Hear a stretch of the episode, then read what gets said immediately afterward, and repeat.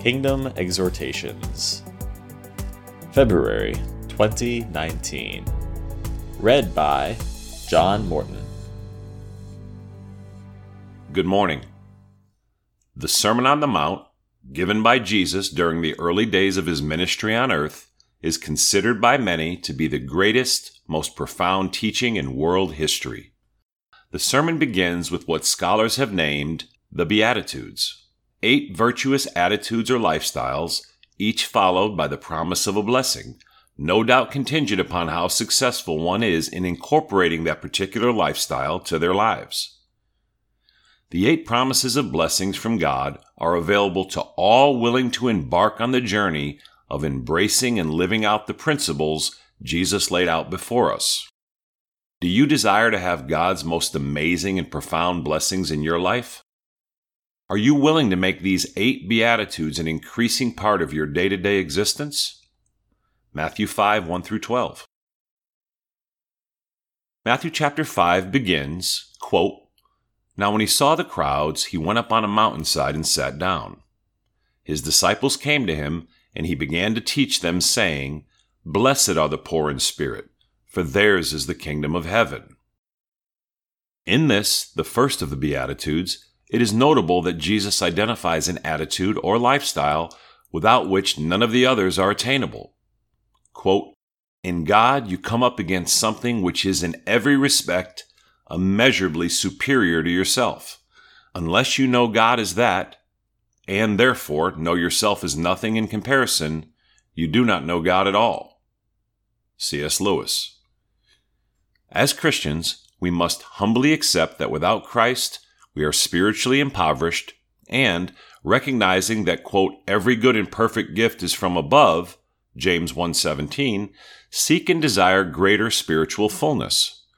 Rather than making one weak, recognizing the superiority of Christ and submitting your life to him makes his strength available to you, for it is when you are weak that you are actually strong. 2 Corinthians 12:10.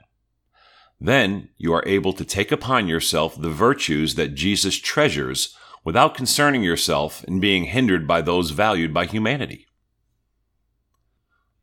Continuing through the Beatitudes, quote, Blessed are those who mourn, for they will be comforted. Do you grieve over areas in your life and in the lives of others which are not lived for Christ? Do you mourn for the lost? Quote, Blessed are the meek, for they will inherit the earth.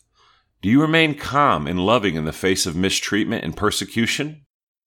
Quote, Blessed are those who hunger and thirst for righteousness, for they will be filled.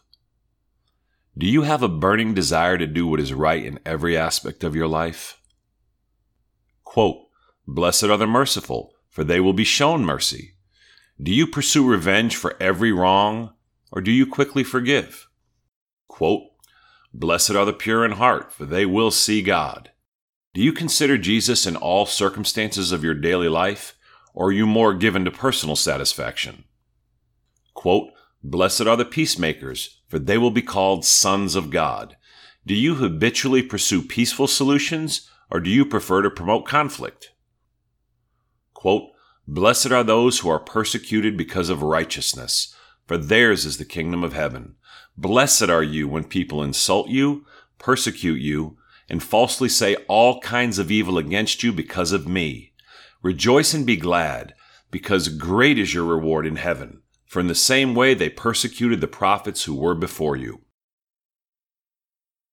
Let us go now and determine to make these eight Beatitudes an integral part of our daily walk with Christ.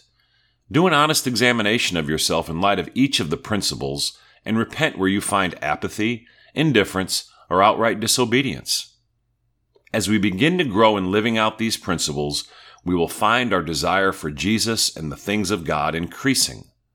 Additionally, we'll experience the incredible and specific blessings of God that accompany our growing application of these eight lifestyles. There are tremendous blessings promised to those who truly try to live out these eight Beatitudes. We are promised that ours is the kingdom of heaven. We will be comforted. We will inherit the earth. We will be filled. We will receive mercy. We will see God. We will be called children of God, and we will have a great reward in heaven. Quote, No eye has seen, no ear has heard, no mind has conceived what God has prepared for those who love him.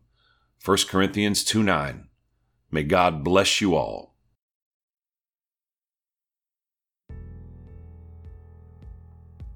Kingdom exhortations are written by John Morton, Dave Anderson, and Tom Anderson. For more information about our ministry, please visit www.kingdomd.org.